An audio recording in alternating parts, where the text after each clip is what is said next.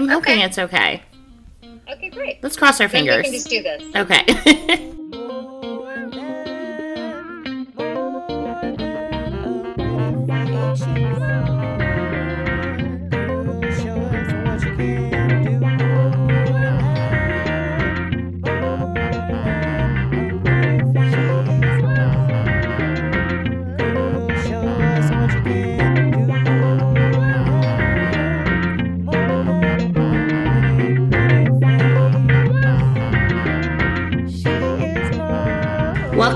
everybody. It's your host, Natalia, um, to another episode of More Than a Pretty Face. Today, I'm here with the incredible, amazing um, Neera Tandon. Neera Tandon is the uh, president of the Center for American Progress.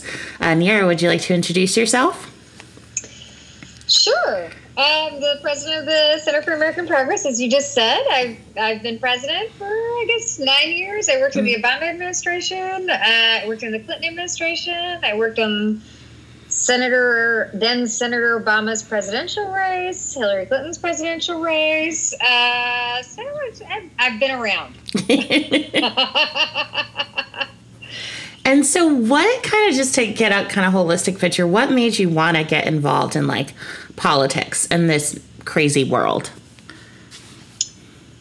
Oh, that I have to go way back for, and it, it's uh, it's kind of a hokey answer, but it is it is like totally the right answer, the total truth, which is um, when I grew up, uh, my parents were Indian immigrants, and uh, so I was born here, but my parents, you know, they'd come a few years before I was born, and. Uh, Actually, when I was five, my parents got divorced, and my father left uh, he, you know, I, to this day I don't know where he went, but he just like left us. And Mhm. my mother um, had a real choice to make. This is 1975, just to age myself here.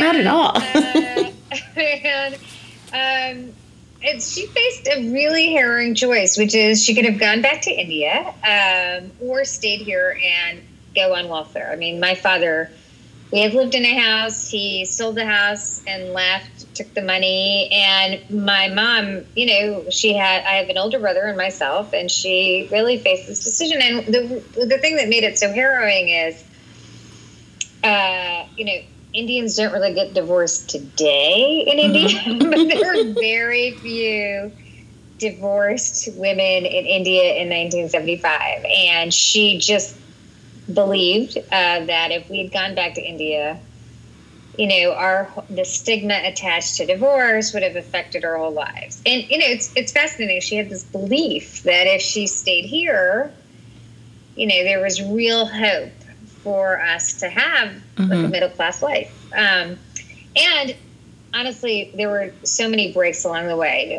We were we had lived we had had this house in a middle class town, and we were able to stay because Massachusetts had just passed this law that if you uh, built low income housing in suburban areas, sort of more middle class areas, uh, if developers did that, they could get breaks on housing. So we were Mhm. miraculously able to stay in Bedford, Massachusetts, at, in Bedford Village, which is still there today. Mm-hmm. You know, total social engineering that was designed to ensure that poor kids or poor families could actually live in towns with big, res- better resources, not Mhm. big resources, better resources. So I was able to go um, to good public schools in Bedford and my mother we were on welfare so i remember i was like the only kid at school who was using the school vouchers the free and Mhm. reduced lunch vouchers and i paid 10 cents when it was a dollar 10 and we went we were still the only you know we were the only family using food stamps and back Mhm. then in the 1970s they actually gave you fake money you know and for food stamps i mean now they give you a card but it was literally Yeah. like it looked closer to monopoly money than regular money but um, and we were the only people using it there. But you know, and after a couple of years, my mom got a job uh, at a at a um, Indian travel agent office. You know, Mhm. back when we had travel agents. Back in the day, yes. You want to book And then- My parents still use that kind of thing. Like they're Uh, dead set on. I mean, it's amazing, right? Like, uh, you know, you know, in the world of uh, kayak, it, it still exists. But Mhm. um, you know, actually, honestly, after a few years, she was able to get a job at Raytheon as a con, you know, first in travel agent, and then was able to do work in for on contracts. And and six years, seven years after we were on welfare, she was able to buy a house in Massachusetts. And I tell this story in Bedford, the town I grew up in, Mhm. you know, and so honestly, I mean, it sounds really hokey, but I honestly just think it's like my job to pay it forward. And Mm, I lived mm. in a country at a time where, like, we designed policies to actually help people with no opportunity, no chance, nothing, and live what we said was an American dream. And I, I am only where I am today because I was able to li- live in the social safety net and go to good public schools. And you know, eventually, I went to UCLA, and after that, I got I was I got into Yale Law School. But I really I feel like you know it's it's my job to pay it back. And I honestly I my mom my earliest political memory, and I'm going on and on, but I'll, I'll No, I love it. This is what we're here for. This is what we're here for. I'm here for it. But my earliest political memory was my mother jumping up and down when Jimmy Carter won in 1976. Jimmy. Like late at night, our TV was on the top of this like high bureau. And I mm-hmm. remember her like jumping up and down, and I me asking her what like why was she so excited, and she she thought like our lives will be better because you know we were on welfare at that time. Our lives will be better because like po- she saw politics as really Mhm. mattering and it really did like i think that i had the experiences i did because of the great society i mean Mhm. all these things that were passed to you know to deal with with the war on poverty and they've they've been undermined and chipped away but like it's you know that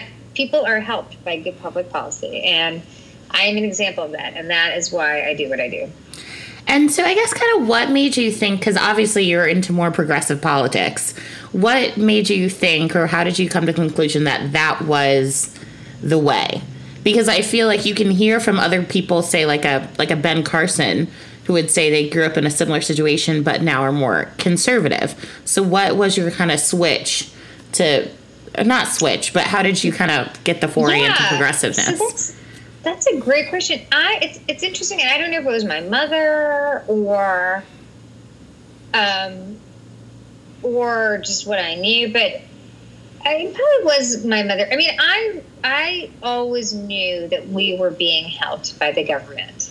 I Mm. saw these things as help from the government. I mean, I remember going with my mom to the welfare office hmm and uh, because you know she didn't have childcare, and so she took me along with her, and uh, you know the the the wait was long, and it's you know it's not like welfare offices are designed for customer service, Mhm. right? you know, like they they're understaffed, under resourced, and and I remember saying, I keep, I kept asking my mother like how long it was going to be, and she said one more minute, and I said uh, that you said that an hour ago, and she said, uh, you know, we're just, I'm just trying to get by. I remember like just being kind of hit with that, and but I really identified, and I think my mom was like very. I mean, my mom is a strong Democrat, but she very much thought that these programs were here to help us and that we should and i just it was like something just part of what we talked about. They were we were getting help from the government and she wasn't you know she wasn't cowed by that or embarrassed. Like you know that's that's what the government's there to do. And me i never thought I, it's so funny you asked this question because i went on c-span hmm it's like seven years ago or something. And I they asked me why I do what I do, and I sort Mhm. of told the same story. And I got all these emails from conservatives hmm who who were who basically like, well, that's not really a story about the government. That's really a story about your mother. And I and I totally think you know my mother's Mhm. incredibly strong-willed and strong, and she was courageous to make the decision she made. I mean, Mhm. it took courage to make that decision, but she didn't like manufacture the food stamps outside of like her pocketbook, and she didn't like come up with a Section Eight voucher hmm like out of the oven. You know, I mean, that was a decision. Those were decisions by politicians and what we call bureaucrats mm-hmm. to design policies to make people's lives better. So and, that's honestly, that's why, I mean, I think conservatives who look at my story, just they're, they're like willfully blind. They don't want to see that it took collective action by people to make sure that someone like me has real opportunity. And I say this to people in Washington all the time. Washington, you know, you, may not look at what it's doing, you may not pay attention, but it is people in Washington are making decisions every day, whether you look or not, mm-hmm. to expand opportunity or to contract it. Every budget, every decision to spend money is a decision to expand it for some people or many people or contract it. And, you know, that's why I do. I, I honestly, it sounds like I feel like it's a privilege mm-hmm. to be able to work at CAP and on public policy and to, to argue for why it actually is in our country's interest to ensure every single person mm-hmm. has like not just like lip service about opportunity and talk about it, but like actual help to get there. Did you ever like have a time when I guess maybe you you met someone who I I bring this up because I'm thinking about the I don't know if you if you, have you ever watched Blackish? No, I haven't. Although my kids tell me I'm a loser for not watching it. So good, so good. But there's an episode when um when Junior meets this girl, he's the son, and he says he just and she's a she's another black girl, and but her parents are Republican. And the whole thing about it is like black people just don't do that. But he decides that he decides that he's going to become a Republican because she is, and you know. Uh-huh. And he's like, well, a lot of the things that they're saying like kind of make sense. So like, have you? and that's kind of what I'm like thinking in my head. And this question is like, did you ever not necessarily meet someone in terms of a love interest, but like, did you ever meet someone that maybe made you change your minds like a little bit? Being like, oh, maybe what I what I want to accomplish can be done through a conservative lens. Yeah. So I um I didn't meet someone. I I when I was like when I was eleven. Reagan just became president. And mm-hmm. I remember watching the State of the Union and being like, wow, go America.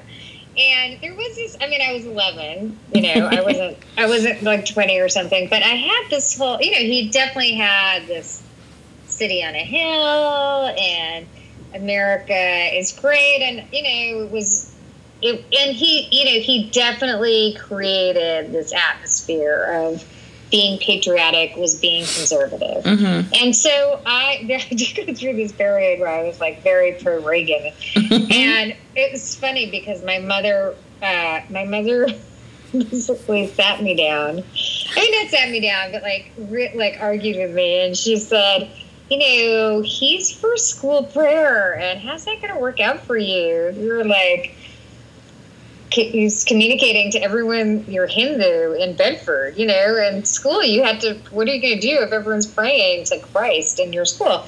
And you know, I was like, oh, that's bad. And then she was like, and you know, he's pro-life, and and and you know, I mean, it was she wasn't she was respectful, but she was also you know kind of pushing me. And I, I love that she had this conversation at eleven, though. She's I like, Neera. you know, she probably had. I mean, to be honest, she probably let it go a few months and then was like, I got to put a stop to this. No, I'm just kidding. um, no, but I remember her having that kind of a conversation with me, and and then I thought, okay, yeah, this is it. Kind of it, the whole Reagan thing wore off, but I never. I definitely had conversations with people in which I, I changed my mind about something and I really try to understand where you're coming from. But I, I, it hasn't been like the conservative outlook over the last, you know, little bit here has made me, you know, more open to mm-hmm. conservative ideas. And for me, just personally, again, it's, you know, everyone's different, but my, my experience was, um, I mean, I grew up in the mid 70s and then on like really surviving on programs like food stamps and mm-hmm. welfare and section 8 housing and i knew what those things were you know and my mom communicated that to us, and you know, welfare, etc. And then, you know, from the '80s on, people, you know, conservatives were just attacking those programs. I mean, Mm. that didn't happen really in the early '70s.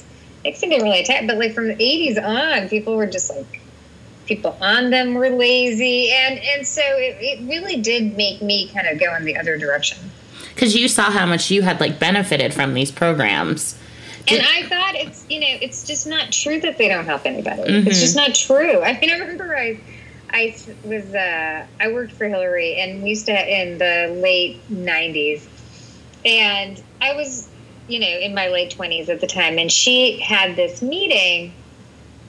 We did. We, I worked on her policy staff, and we had we'd have these policy meetings and they ended up being in her living room which was really cool because you're like in the you know you're in the mansion of the west wing and you know i'm 27 years old You're like, okay, cool, cool. I, I don't know any i've never been in politics and i was like wow this is pretty cool anyway she'd have these uh, she would have these like really interesting discussions. So we're, I remember we were talking about something. I think you know she did a lot of work around um, foster kids and um, essentially foster supports for foster kids just end when they're 18 and a lot of foster kids become homeless Mhm. or don't have resources because they basically lose all support after that. And she was trying to think through some supports and we ended up somehow talking about food stamps.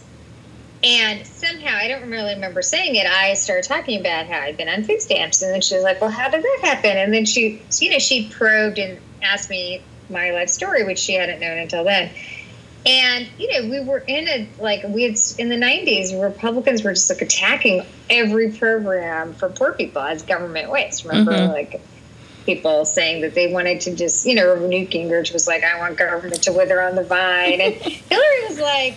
You know, we should just take your story and have you go around the country and just tell your story because nobody knows it. Like, people really helped. Mhm. You know, I mean, I was like, yeah, I don't really want to do that, but, but You're like, I mean, that's cute and all, but not for I, me. it's cute. I can, I, I'm glad. I'm glad it's like telling you. It's like someone gets it, but I don't really need to do that. And she wasn't like serious, but it was like. I mean, we so politicized poverty. We Mhm. made it so much like this personal failing, and and it just I find it never ending frustrating. I mean, my mother didn't do anything wrong. My, you know, she was just a product of a person, like of a marriage, you know, and made and and just this woman who made all kinds of sacrifices. And she was the safety net which was robust at the time was able to help her. And you know uh, over time we've cut that safety net back. So it helps fewer people not more people. And that just seems to me a huge mistake And it's so interesting that you say that like she she was supported by this safety net because I think there's also like correct me if I'm wrong at least as someone who you know that's how we met media like there's this idea Yeah. out there that um that people aren't working at all like to work hard to get towards where they need to be while still benefiting from a system and it seems in your mom's case that's completely the opposite she worked really hard while at the same time getting benefits and that just uh, helped her get an extra leg up Yeah, I think this is, I mean, there's totally insane things we do, right? As a country, we make people like lose, not work to get, uh, you know, not work at all in order to get some benefits. And that just, you know, other countries don't do that. And, and we didn't do that as much. I mean, my mom was working and we were still on food stamps for a long time Mhm. because she wasn't making enough money and we got Section 8 housing after she we were still in section 8 housing for a while after she got a job because she didn't have enough money to pay and so i think i think the the thing is that so much of our policies around poverty are focused on protect quote unquote protecting us from the undeserving poor you know people Mm. aren't willing to like we have this conception that people so badly want to be on government programs and not work and which makes our programs less effective. And Mm, I, I think mm. if we just turn that out, you know, over time we've turned that conception around on healthcare. We now think, or lots of people think healthcare is a right, and you should get healthcare even if you aren't working. Mhm. And, and I think it takes time to move the discourse, but but I, I I know what it's like to you know have be able to really rely on a rich safety net that was actually I mean the truth of that safety net is it was really about letting people giving people you know mm-hmm. real opportunity. I recently went back and read some of Johnson's speeches for something else, mm-hmm. and you know he he talks about you know poverty as a, is like you know a kind of um, scourge that the whole country should try to fight. And poverty was much, much worse in the before the war on poverty, mm-hmm. before the Great Society. But you know, the kind of national spirit to solve the problem of poverty is, you know, something that I hope we can rekindle at some point. At some point. Do you did you ever feel a need to kind of like hide fully who you were as as an Indian American woman, as as a Hindu? Like I feel like that's not something we see at the forefront. Because to be honest, I didn't know when I first met you, like didn't know what nationality you were. I was like, oh, she's brown, you know, like, but that was, I didn't know where, and I was like, I'm not gonna ask, cause why? Um, but did you ever feel the need to kind of hide a little bit of of who you were to kind of navigate in this space because it is very white and very male dominated, I think, in spaces of politics and policy.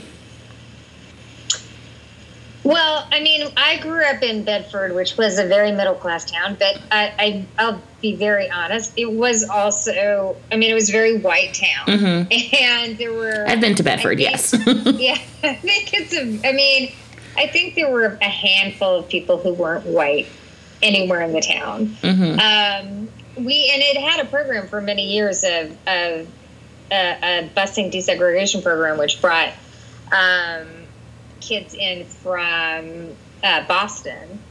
But to be, you know, to be honest, like those kids, it, they were such a, you know, there were a small handful of kids. They were very separated out. You know, like I think they themselves separated. You know, I think they were sort of felt very separate. And I have, I, I was in this kind of world between. I didn't. I remember being very you know lonely as a child because I didn't mm-hmm. play with other kids and I didn't have friends like other kids did. I was I remember feeling very different from other kids. And mm. I, I had some friends, but I just really didn't and I, I honestly didn't really feel um, so connected. I think it's one of the reasons why I went from Bedford, which is a small town of like 14,000 people or 18,000 people, like 98% white to UCLA, which is in Los Angeles and very diverse. Mm-hmm.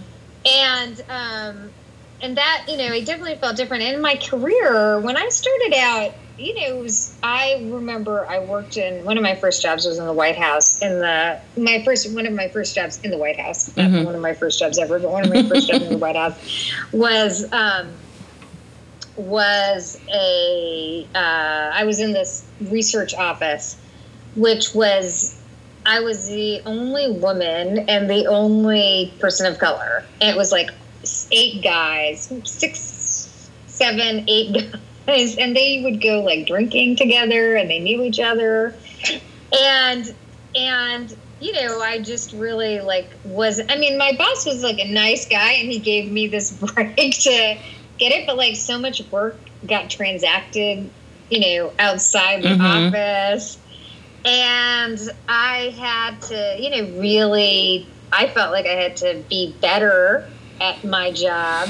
And I, you know, there were so many ways that I wasn't, you know, I wasn't brought into meetings, mm-hmm. and I had that that duality. So many women have, so many people of color, so many women, so many women of color mm-hmm. have, which is I didn't feel like I was in treated equally to my male colleagues, but I also felt punished for any time I complained. Mm, you know, I mm. mean, that was just the reality, which is I just had to maneuver essentially out of that job. And I got to say, like, this job opened up. So I worked in this office, and you know, I shouldn't. I say this, and someone's going to hear it and feel terrible. But I mean, they, they weren't like deliberately, yeah, mm-hmm. treating me badly, and I don't think they deliver. I mean, I I think they just there were a lot of unbiased assumptions and or bi- you know sort of unconscious biases mm-hmm. and and you know I mean that just kept me out of meetings I, I w- should have gone to or didn't give me the same assignments that others did. And, you know, I it was really dispiriting. I remember I went to talk to my boss about it and tried to be like really nice and his you know, his response was just to kind of think I was uppity. Mm, so, mm, mm.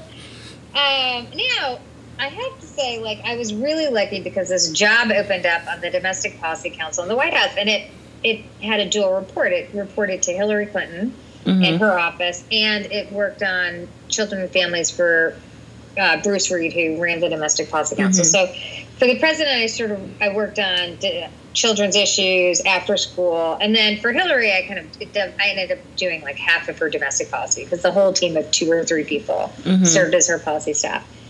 And I, you know, honestly, working for Hillary was amazing. It was just totally different, right? I mean, she tried to empower me. She, you know, her staff was very. This is in the mid late 1990s. Her staff mm-hmm. was very diverse. One of her strongest, her first chief of staff had been an African African American woman, Maggie Williams. Her second chief of staff was white, but her like basic deputy was um, Asian, like really her scheduler who was super powerful, like did all of her politics was Latino. I mean, she just really empowered staff. It was a very flat office. If she, I knew the most about something, she came to me about it. She mm-hmm. really tried to, I mean, encourage me, strengthen me, give me more responsibilities. And, you know, it's like night and day, you know, night and day experience. And I, can and I learned, I mean, I learned a ton, but I also just, you know, when you are just such such a hard thing. When you're treated respectfully, you just do a better job. I mm-hmm. better. I did a better job, and you know, and you was, wanted was, to go to work in the morning. Hmm? You wanted to Sorry? go to work in the morning. Yeah, yeah. I wanted to go to work. I was inspired to go to work. I worked weekends. I mean, I worked all the time, but I like like. I mean, I was doing also great work, but it was really like I felt really good about the work because I ha- I felt like I had a boss who you know wanted me to succeed. So I just want to pedal back a little bit and kind of talk about when you were saying that you felt like if you talked about it, people would get mad at you for complaining. And yeah. I want to talk a little bit. Just tell me how that how that felt as like a woman, as a woman of color, to just feel like you were complaining because you were asking for higher standards in your workplace that were really you were just I, in my opinion it's like you're asking for the bare minimum yeah, and you were seen as complaining to ask for the bare minimum right so the thing is so i had um so i was in this this office um again you know it was all white and eventually eventually another woman joined um and that was basically right before i left but I had these meetings. I, I, remember thinking like my compatriots would be pulled into, like my colleagues who had the same title I had, would be pulled into meetings with senior staff, right? And on substantive issues, we were really tackling things. And I felt like I ended up doing a fair amount of um, just much less interesting work. I wasn't mm-hmm. pulled into those meetings.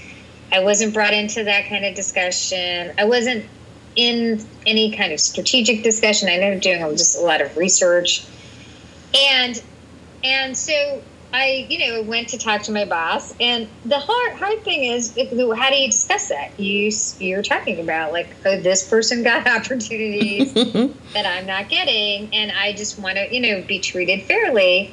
But like when you say that, you know, when you're when you say I have this, you know, I had this experience and this other person had that, that, you know, that people just get very defensive. Mm-hmm. And, and in a, I never ever said, I think it's because I'm a woman or I think it's because I'm a woman of color. I just said, like, I feel like I had this very different experience and my boss got very defensive and I really felt like I was getting kind of a reputation for being a complainer. And when you, like, the truth is, the hard thing of these things is your reputation is guided by other people. Mm-hmm. And when your boss and his colleagues tend to think of you in a certain way, you you know that that is the creator of your reputation and in politics that's you know having a reputation like that is a mm-hmm. problem i mean to this day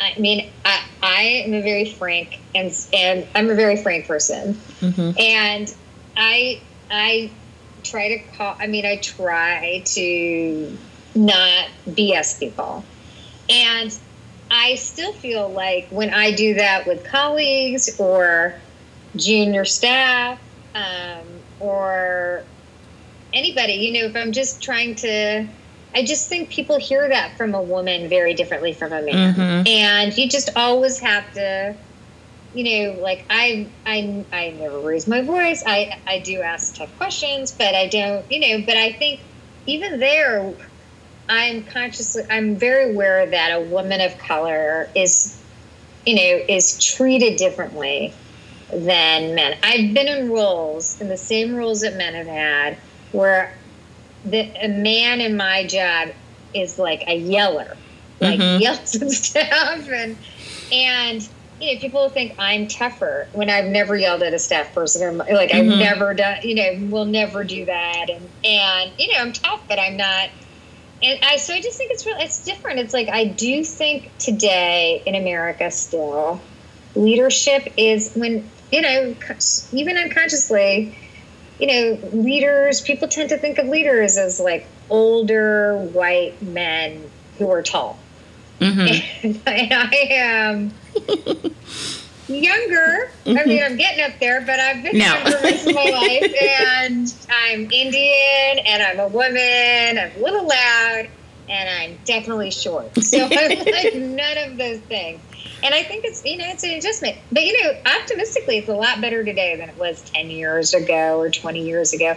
I don't I don't feel like I have to hide as much as who I of who I am. I don't feel Mhm. like I have to kind of have a forced shyness or and be embarrassed about having questions or you know like when I was in my 20s I would be I would apologize for s Mhm. being like assertive or smart on something or you know I'd caveat my questions I was just thinking da, da, da, da. and I do that a lot less now Because I, this is gonna sound really silly, but one of my like first memories of you, of meeting you, was you came in to do a hit, and um, I we always ask our guests, you know, would you like anything to drink? And you were like very specific. You're like, hi, yes, can I have a tea with like lemon? Like I, I was like, oh, okay. okay you know so maybe I've learned a lot and I, and um and I feel like I feel like I I can think of people in my head who like if you had just kind of come at them with that would have been like oh well she's a little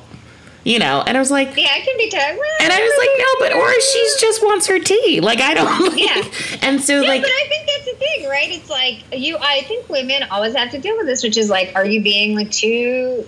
I mean, just to say, are you being like too much of a bitch, right? Mhm. So it's like, you know, and look, there are. I mean, we all know that there are women who are not very nice to people too. Yeah. So you don't. It's not you don't in your business.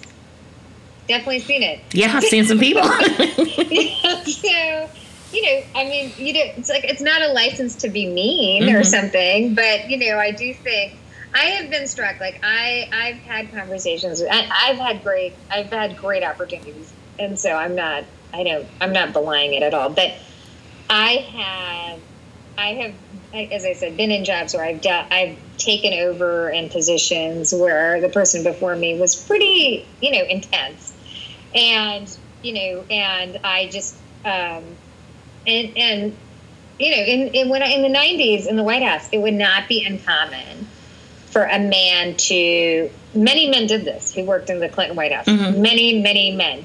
He would like scream at the top of their lungs and take their fist and slam it down on a on a um, on a desk. And you know just yeah and like some women did that too but like not so like nothing Mhm. that remotely i mean people women were assertive but like not like that and and you know if if a woman did you know if a woman did something like that it would have been shot like sh- like you would still hear the story of it like 20 years later in their Mhm. court and I I so think it's you know it's, it is very different It is very different because like that was that interaction I had with you made me like you.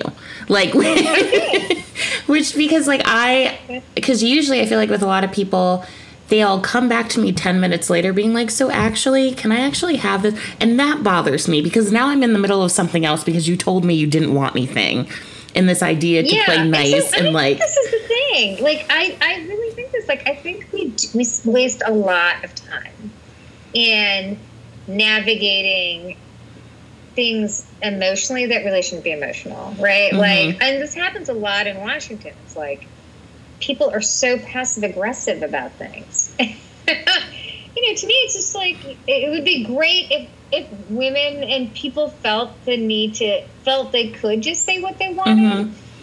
And, and like not rudely, not pushily, not be rude. I mean, there are people who are mean to st- other people, and that's unacceptable. But just like state what you want and be treated like the same as if a man just says the same, asks the same thing. Like you know, it's reasonable. Yeah, because I feel like you have this, um, you have such a strong like assertiveness about you that I really enjoy because you are because you are shorter, but it's like you. I feel like whenever you walked in a room, you like commanded an attention, and I Hey, like. that's great. That's so nice. I didn't know that. That's so nice. You do. I think you do. I mean, I noticed it because I think like to be in this space just I mean, every I pay attention to who we have on air. Obviously, you know, and I think to my cuz I like to look at the type of people we have on air, who are we booking and how they perform because to me I love just I love the women of color that we have on the mm-hmm. show That's great. because they're you know they are assertive and they know their stuff and i think that's what i really love and you're not willing to be pushed on like if you're on air having a conversation you're not willing to be pushed over if someone else is saying something you're like no no no but i like making this point and like here are the facts to back it up Yeah. So this is a really interesting thing, and I, I think you know you're you're putting your finger on something that I I really struggle with. I mean, struggle, think through how to handle. So often on shows or anywhere, but this really gets to what you're talking about. So so much of what happens is like someone's just rolling along, right? Mhm. It, you know, and there is a feeling on the show which is. A, a questioner, but sometimes it's just another guest starts like putting the conversation in a certain direction and I'll think it's wrong. I'll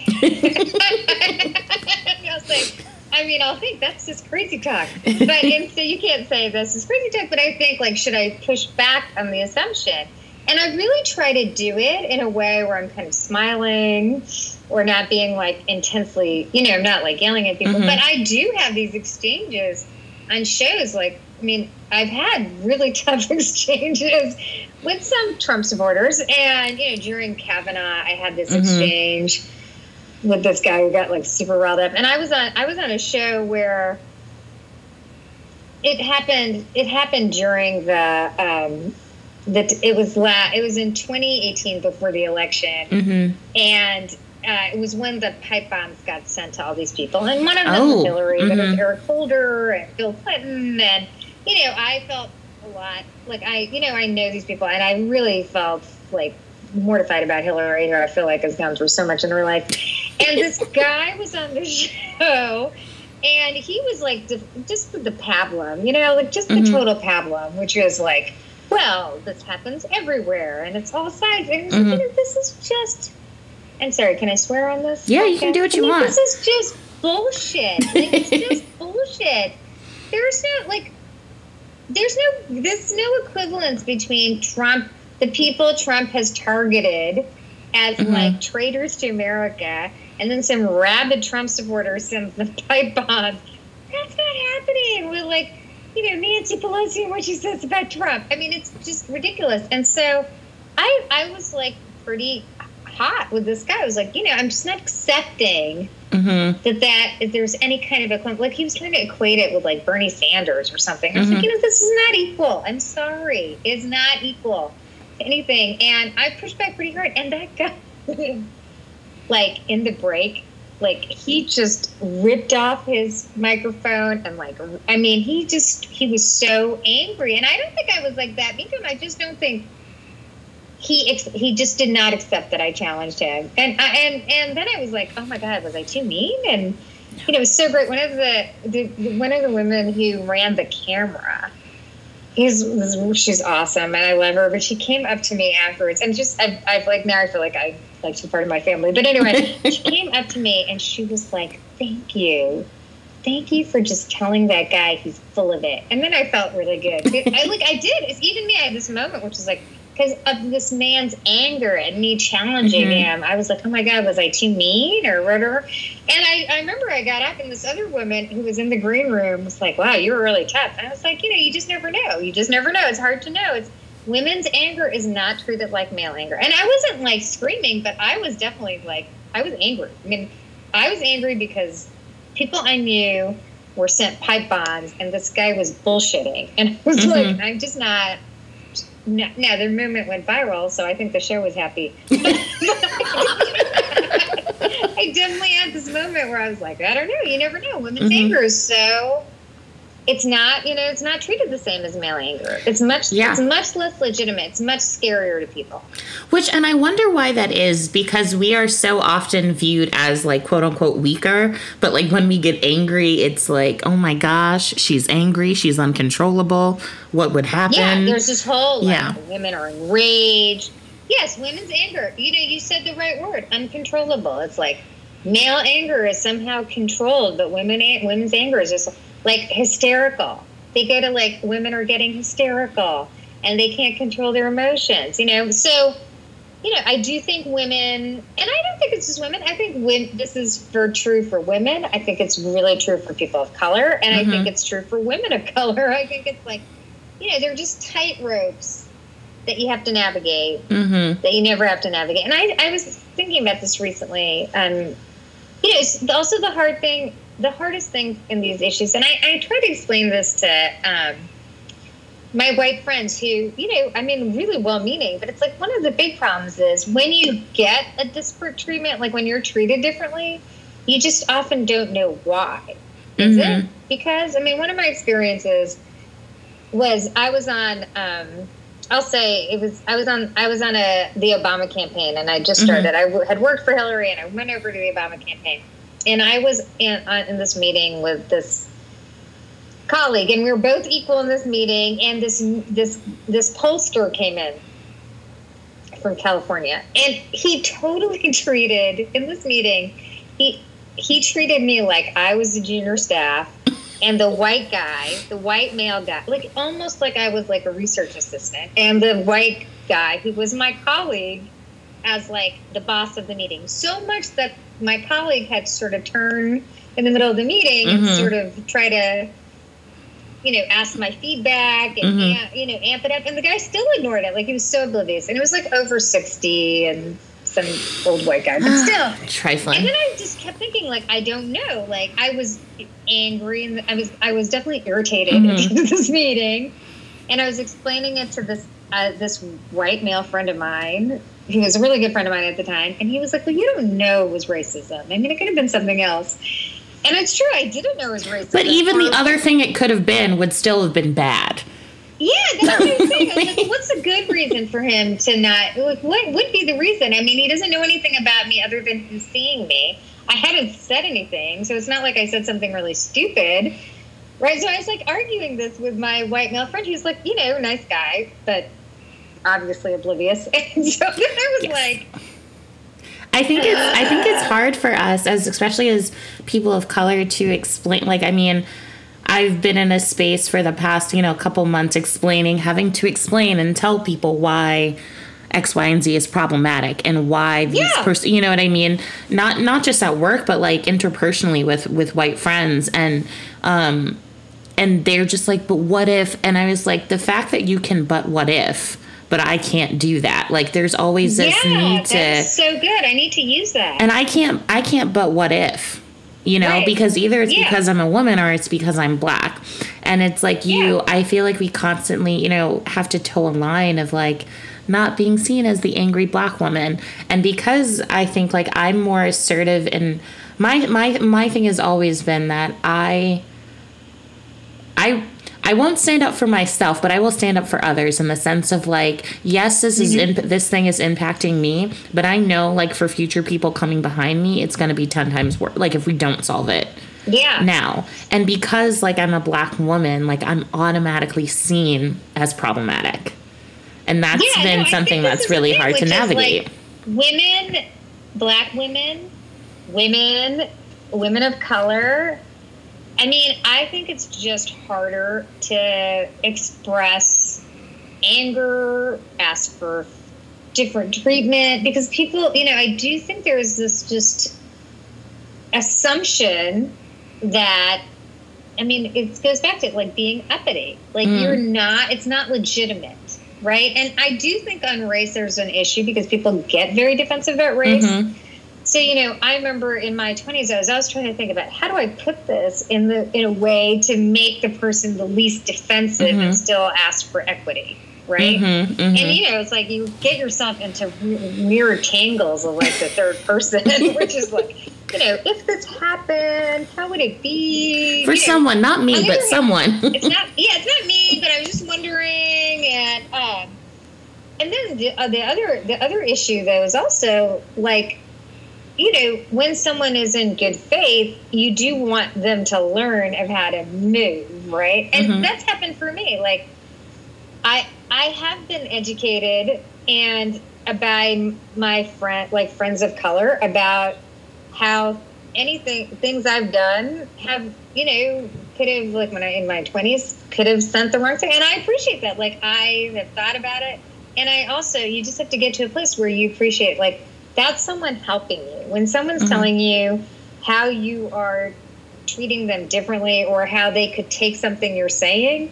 They're our immediate thing is to get defensive because we're saying, oh, they're accusing you of being racist. Mm-hmm. But what it really is, is they're trying to make you, like, the way to take that is they're trying to make you better and, like, deal with better people better in a better way. And it, it takes a long time, but you just don't get defensive. And I mean, like, we all learn from, you know, from under having a better understanding of how people are mm-hmm. going to experience what you say. You know, so if you're talking about a certain policy and you make it sound like it only affects certain people, you know, that's that's you have to understand that's what you're doing. Mm, mm. Now, in your role, like Washington is a small city. It is. A, it's it's you, really small. Because like you small. you know everybody. I'm thinking of like being working in NBC and like the fact that we have like the same set of guests and I like know all of them by name. You know what I mean? But they also all know each other. It gets it you know, before we were all like working from home in COVID, it was just like they would know if I was new. They'd be like, "Are you new?" I haven't seen you. Or be like, I haven't seen you in a while, Natalia. How are you? I was like, see, that's a problem. But but for you But for you, I mean, it must be incredibly difficult because while you work in progressive politics, you know, you have to also work with the conservative politics. And this yeah. is such a small town and I think especially because you're so public facing because you know you're you do hits on television, how do you then translate that to get people to want to work with you? And I guess in terms of like yeah. if if you say something on TV and they don't like it or you have an argument with them on TV, you know what I mean? How does yeah. how do you kind of combat that? You know, it's been interesting. I really think there are people, not the guy I talked to, not the guy I'm with, but you know, there are so many people. I kind of have the opposite thing, which is there are these Republicans. I mean, you you know this better than me, but there are Republicans who get on TV who are like, in the break, are like, oh my god, I can't believe I have to talk to that person. You know, mm-hmm. I have to mm-hmm. make these defenses. Like they almost are like you know they're they're just like shaking their head but yet they go on tv and kind of um, def, you know, defend things that they mm-hmm. don't super defend. And you know, I actually have found that it's. I try to, you know, for me in the breaks, I try to put the policy differential down and try to make human connections. Although, I mean, honestly, I will say, like, if someone's defending Trump's racism, I can't. I just am like, I can't do that. Like, I just, you know, when he did, when he says like send them back or anything on the race stuff. I can't, I just can't do that. And then I do think like, you know, I mean, this is just product of the world we're in with Twitter. Mm-hmm. You know, mm-hmm. there are people like who I'm sure do like me a little less. Hard to imagine, but it's possible. People like me a little less because of the kind of points I make. But I've also found, I mean, the thing that's been really rewarding is in this this time where Trump is sort of so ubiquitous, people are looking for kind of solidarity anywhere. And mm-hmm. I mean, in the Trump era, way more than during the Obama years. I'll be stopped on the street and just people will be thankful that I'm willing to sort of speak truth to power, you know, mm. just be honest about what's happening because people feel like it's so crazy.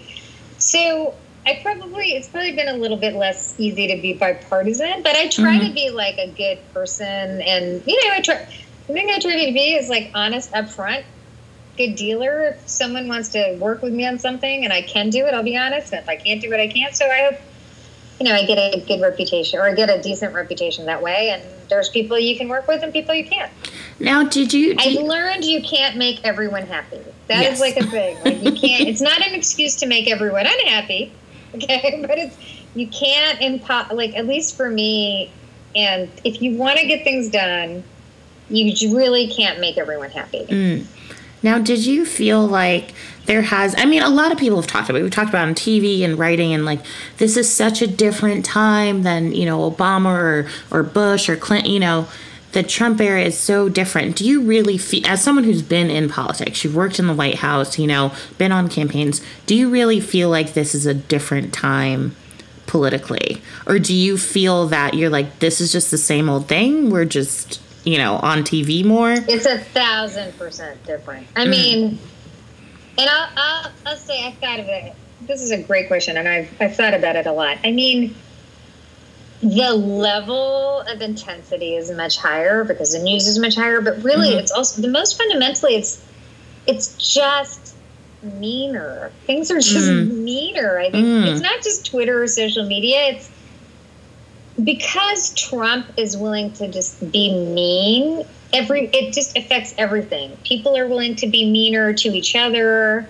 You mm. know, we celebrate comebacks. People say things about each other that they would never have said. I mean, people Republicans were pretty hard about Obama, but it's not like it was equivalent to like making fun of his teeth or you know, like what Trump will say about Pelosi it's just very it's it's much more everything i think everything is more aggressive mm. meaner more toxic i mean this is my greatest it's not my greatest hope my greatest hope is we solve the pandemic and restore our economy and mm-hmm. actually leave the house make this country fairer mm-hmm. you know and and more just but like i think there is i do hope that you know, if the elections go in a certain way, that at least you, you will have some sense of like decency where you don't have to just viciously rip your opponents about you know we could disagree mm-hmm. on policy and not make everything so personal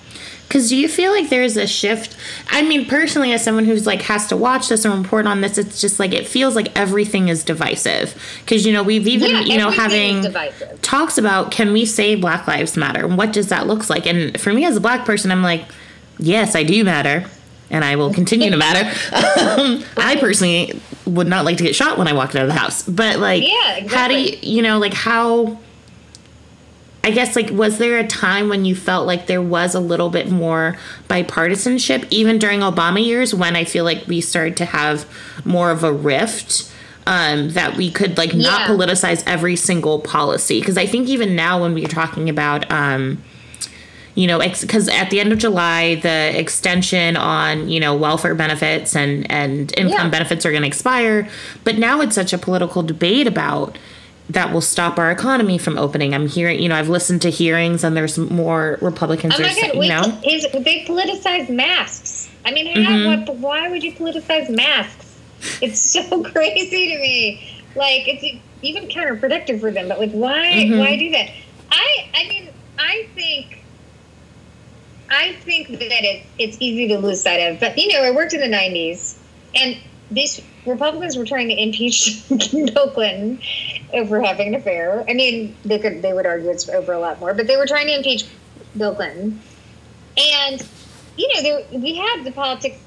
You know, Bill Clinton described it as the politics of personal destruction. Mm-hmm. People were viciously attacking each other, but they still like passed a CHIP bill, mm-hmm. and there were things that were actually happening mm-hmm. in a bipartisan way. I mean, we haven't had major bipartisan bills in a really long time we've had budget bills and things like that, but like not really. And so, and I don't know that we'll. I mean, honestly, I think my my true analysis is that the only way to get to that is that people have to see that the divisiveness is politically counterproductive. Mm-hmm. I mean, in mm-hmm. politics, people do things that work in politics.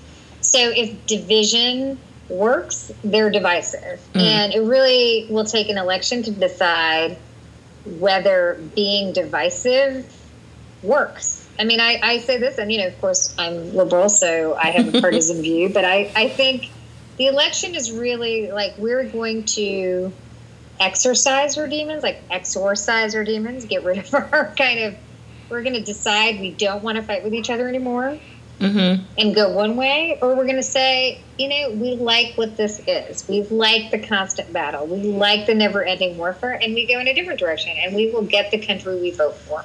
Mm. Do you feel like there's been stuff that's sad or like policies um, that really haven't changed since she worked um, more directly in politics in terms of like in the White House. But now we're just able to have them on a, a higher platform. Because I've, I've been wondering to myself, I feel like some policies that are coming out or that are pushed by either side, I'm like, haven't they been talking about this for like 30, 40 years?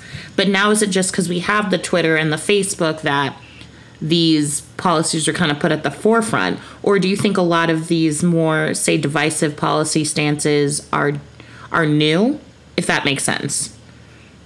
Yeah i mean i think it really well i mean look we've always had strains of xenophobia and um, racism you know? I mean people can describe the de- the desire to build a wall as a immigration, like a legitimate immigration policy or mm-hmm. a policy of xenophobia, right? Like you can look at it that way. That way, I think there have always been those policies, but I do think that a lot of these things have come to the fore. And I, I actually think, you know, what I'm hopeful about, just to be positive, I, I do think a majority of the country is kind of rejecting the at, at, the very least the racial division you know mm, i mean i mm. do think a majority of the country is seeing policies is kind of racist and you know the the strong support or strong upward surge of support for black lives matter mm-hmm. and really as importantly big movements in support for policies that have been around like a lot of people have been talking about banning chokeholds for a long time but now there's 75% of americans support banning chokeholds mm-hmm. and a lot of people have been talking about not you know ensuring that there's adequate resources for mental health, not that it doesn't just all go to policing, and that has more support today. So I do think like things change and move, and sometimes you know maybe what's really happening in the in the country is that there's a backlash mm-hmm. to the division, and the country is going to make a choice. That's a different choice. Do you feel like your position, you're uniquely uh, situated as president? Of the Center for American Progress, like to to be an active voice in these chains changes, or do you feel like you're kind of more behind the scenes and like pushing papers? You know, like how does your role as yeah. president fit into being more active? I active? Feel like our job. Sorry, I didn't mean to interrupt. I feel like okay. our job, or my job, our job is to make as much progress as we can, right? Mm-hmm. So if we're in a moment like now you know, we're pushing really hard on police reform because, you know, like in this moment, the country has shifted. And we've been working on, I mean, in fairness, we've been working on many of the issues over the last several years since we've had so many of these videotaped. I mean, these incidents have been happening for a long time. Yeah, now they're yeah. videotaped. You know, we've we've talked about you know having special prosecutors and other policies but I, I feel like you know our job is to push the envelope to make mm-hmm. as much progress as we can so it's not it's we do work behind the scenes our specialty is probably trying to get political actors to to um, to make change uh, but you know I, from our perspective from our perspective at CAP the way change happens in our country is both from ideas mm-hmm. and movements you need social change you need mm-hmm. an idea of what you want, but then you need social change to develop it, political change and political activism. And you know, there have been multiple times where we've had sort of people angry about something. I'd say Occupy Wall Street was a good example of real energy, but there wasn't mm. a set of policy demands at the end of that. Mm-mm. And that became kind of diffuse. And then we've had, you know, just ideas in Washington that never change anything. And,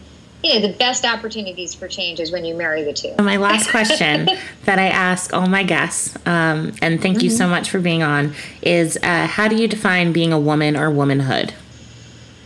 That is a fantastic question. Um, I define I define it honestly as I don't know, speaking as being being who I am. Mm-hmm. You know, I mean, just being comfortable in who you are. I don't know if that's even remotely the right definition, but it's being um, it's being like caring and concerned and being unafraid. I like that. Short, sweet, and to the point. I enjoy it. Uh, Neera, thank you so much for joining so me. This was great. I had such a good time. Next time we should next time we should just do it with drinks and then- just like and do a happy hour version. Um, do you have anything that you want to promote or give a shout out to? oh, I always have to promote uh, the Center for American Progress, which is at uh, www.americanprogress.org. Awesome. I It'll still do the www because I'm very old school. it'll be everything will be in the show notes. Neera, thank you so much for joining us. Um, for those of you listening, so thank much you. for having me. This is great. This is great. Um, please follow us on Instagram and Twitter at Pretty Face Lady Three. Um, if you'd like to email the show because you want to say hi, want to be on the show, please email us at prettyfacewomen at mtapfpodcast.com. And we'll talk to you soon.